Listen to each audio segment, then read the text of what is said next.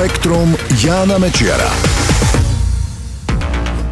Ahoj, rizika veľkých lesných požiarov pomáhajú znižovať aj pôvodní obyvatelia lesov a lúk, zvieratá a hmyz. Ako to sa dozviete v tomto spektre. Už dávnejšie je známe, že zvieratá spásajúce rastliny môžu pomôcť pri prevencii požiarov vo voľnej prírode. Ľudia preto využívajú nekonečný apetít kôz, kráv alebo aj vysokej zvery na zmenšenie množstva potenciálneho paliva pre požiare. Jednoducho povedané, čo kozy spasú, to nemôže zhorieť.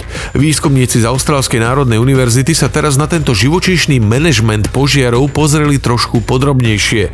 Upozorňujú, že pri pasúcich sa zvieratách sa treba pozerať pozerať aj na to, čím sa vlastne živia. Často sa totiž stáva, že práve tie najchutnejšie časti rastlín zlepšujú ich odolnosť voči požiarom. Keď ich kozy alebo kravy zožerú, zostanú len suchšie a horľavejšie zvyšky. Vo všeobecnosti však platí, že spásanie trávnatých oblastí je dobrou prevenciou požiarov. Ukázalo sa napríklad, že keď sa z danej oblasti odstránia veľké pasúce sa zvieratá, kravy alebo nosorožce, požiare, ktoré tam vypuknú, dosahujú vyššiu teplotu a spália väčšiu plochu. Pasúce sa zvieratá sú účinný nástroj v trávnatých regiónoch, ako sú napríklad savany. Podľa austrálskych vedcov však pomáhajú aj iné tvory, napríklad hmyz, ktorý obhríza listy. Stimuluje tak produkciu obranných chemikálií, ktoré menia horľavosť listov. Iný hmyz zasa odstraňuje mŕtve listy zo zeme v lesoch, takže zmenšuje množstvo horľavého materiálu. Termity zasa napríklad vytvárajú pri svojich kolóniách ekosystémy, ktoré priťahujú veľké bylino bylinožravce, takže v okolí vznikajú bezpečné zóny, kam sa plamene nedostanú. Dobrú službu robia napríklad aj slony. Pri svojej veľkosti vytvárajú vo vegetácii široké priechody, ktoré pri požiaroch spomalujú šírenie plameňov. To všetko podľa autorov štúdie dokazuje, že pri prevencii prírodných požiarov treba brať do úvahy aj prirodzených obyvateľov daných lokalít.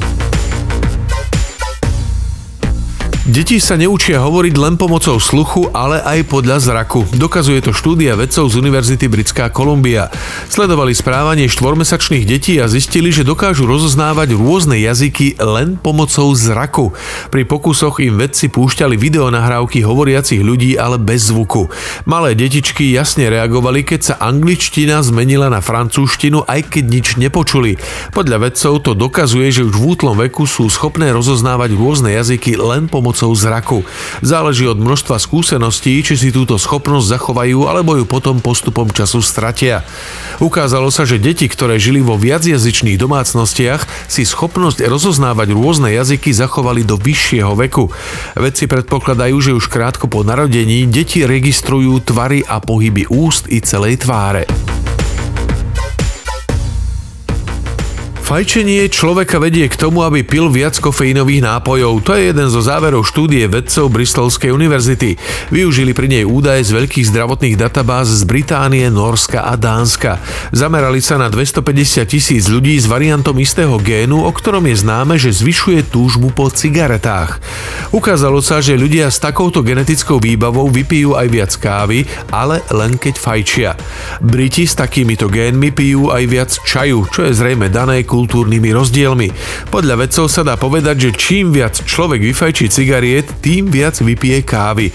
Ak napríklad váš známy vyfajčí o 10 cigariet viac, v priemere vypije o 1,5 šálky kávy denne viac ako vy. Je vraj možné, že fajčenie a spotreba kofeínu sú prepojené zlozvyky. Vedci však predpokladajú aj to, že nikotín nejako mení spôsob, ktorým ľudské telo spracováva kofeín. Fajčiari ho môžu metabolizovať rýchlejšie, preto ho na dosiahnutie rovnakého ako u nefajčiarov potrebujú viac. Spektrum Jána Mečiara.